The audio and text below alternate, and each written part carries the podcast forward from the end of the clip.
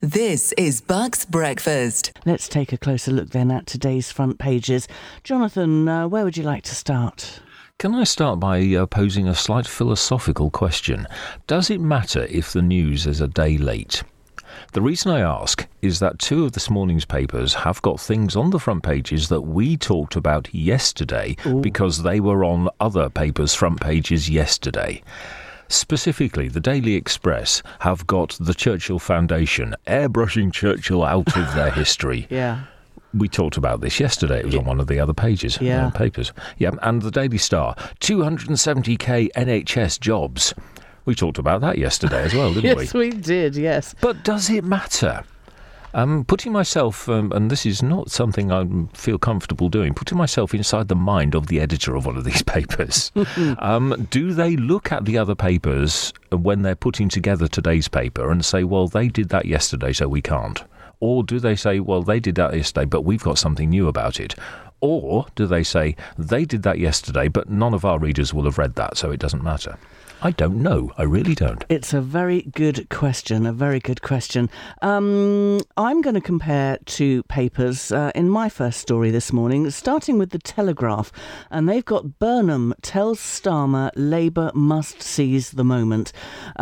He's basically saying Labour could miss its biggest opportunity for some time to take on Boris Johnson. So Andy Burnham, I just wonder if he's starting to, well, continuing to make moves looking towards the leadership. Of course, he needs to get himself a seat, first of all, doesn't he? And he does say he's very much enjoying being the mayor of the Manchester metropolitan area. But also, if we look at the Daily Express this morning, we've got Rishi Sunak. Oh, I can't find the Express now. Here it is.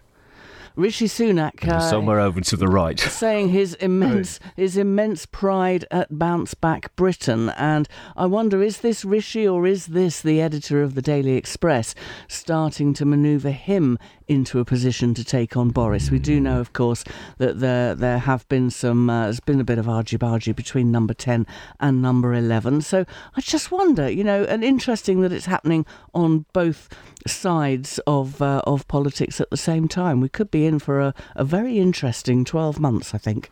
Yeah, when you say it's happening, I think it's always happening. It's just a little bit more obvious just at the moment with everything else that's going on. Yeah. To that effect, in The Times, they've conducted a poll which reveals, according to The Times, Tories trailing Labour with lowest backing since the election. Yeah. Just because of the announcement earlier this week. And what The Times is saying is, well, they're quoting a political research director at YouGov as saying, well, first off, he sort of covers himself a little bit by saying we shouldn't be cautious of leading to too many conclusions from a single poll. Mm. But it looks as if the government may have sacrificed their reputation for low taxes without actually getting much credit for helping the NHS.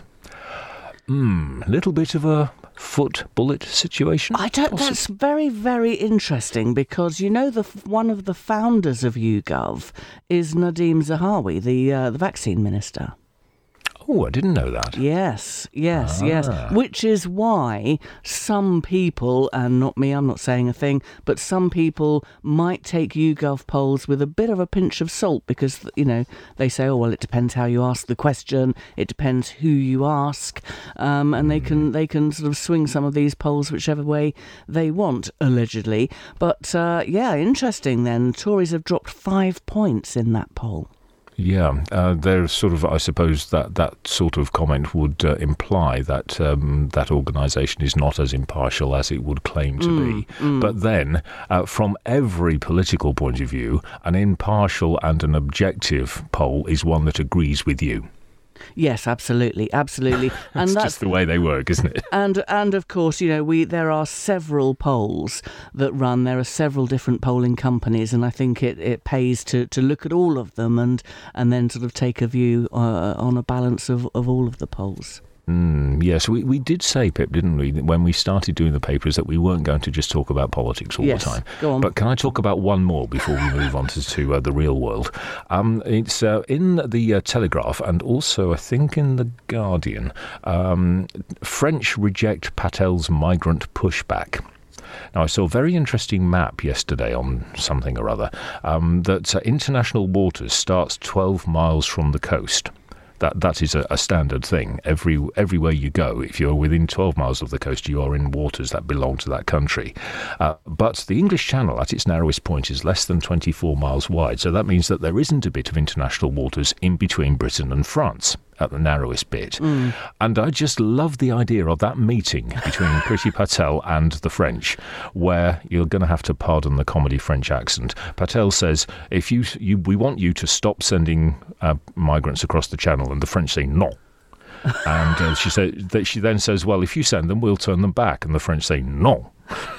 And just probably just go, and Patel then goes away saying, "Right, well, we're going to do it anyway." Yeah. all probably in carefully couched political language. Oh, absolutely. You can't help thinking that that's what they were actually saying. Yeah. One more from the Daily Telegraph from me, and it's a small story in the bottom right-hand corner, but I think actually it's a big story.